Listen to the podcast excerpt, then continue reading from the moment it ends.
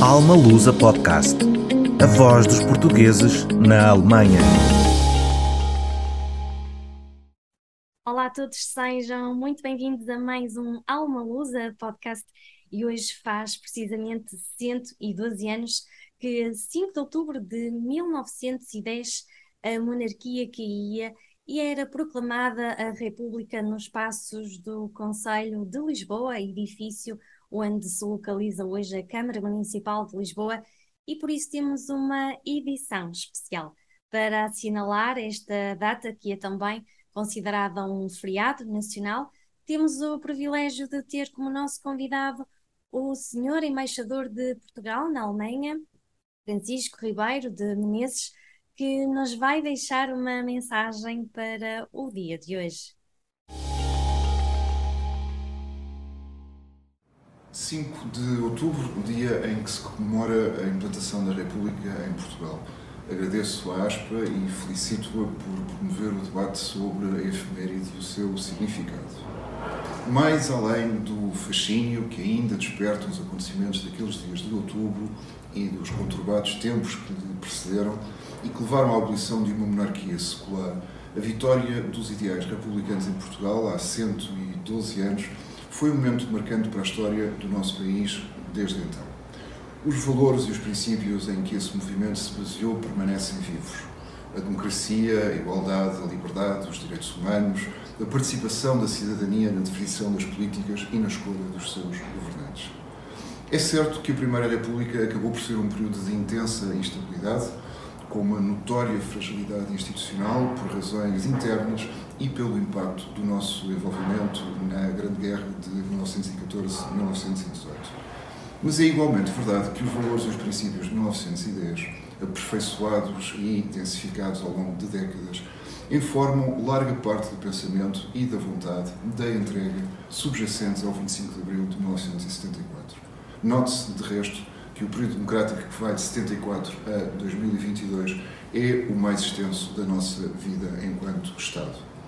E orgulhamos a justo título do nosso quadro institucional e dos direitos e garantias de que gozamos. A democracia portuguesa é respeitada em todos os cantos do mundo. Mas isso não significa, no mundo em que tantas crises e tensões emergem quase em simultâneo, que possamos dar por adquirido aquilo que temos e aquilo por que ansiamos. Um aplauso, assim, para a ASPA. É imperativa a discussão na sociedade civil. E imperativo é que esse debate de ideias e de causas resulte também no reforço da nossa participação, a título individual e a título coletivo, na vida política do país. Pensando, falando, opinando e votando sempre que a isso formos chamados para a chefia do Estado, para o Parlamento, para o Parlamento Europeu, para o poder local. O voto é a essência da democracia. Quanto mais votemos, mais sólidas serão as suas fundações. Com reiterado agradecimento, formulo votos de uma muito produtiva reflexão. Muito obrigado. Ainda num contexto histórico, queremos recordar que, com a queda da monarquia, a família real deixou Portugal em 1910 para exílio na Inglaterra, onde depois, mais tarde, D. Manuel de Bragança veio falecer em 1932 e que, após a proclamação da República, foi criado um governo provisório chefiado por Teófilo de Braga. Em 1911 foi criada então a nova Constituição e a 24 de agosto desse mesmo ano, Manuel de Arriaga era eleito então o primeiro presidente da República Portuguesa. Esta primeira república durou até 1926, que foi quando iniciou então depois a ditadura de Salazar, que durou até 1974. Os símbolos da República Portuguesa passaram a ser então o hino nacional, a portuguesa, e a bandeira deixou de ser azul e branca e passou a ser então vermelha e verde. O que poucas pessoas sabem é que o hino nacional é composto por três partes, mas apenas a primeira parte foi oficializada como sendo uh, o nosso hino nacional. E por isso vamos hoje dar a conhecer a versão completa do hino nacional português que ainda poucas pessoas sabem.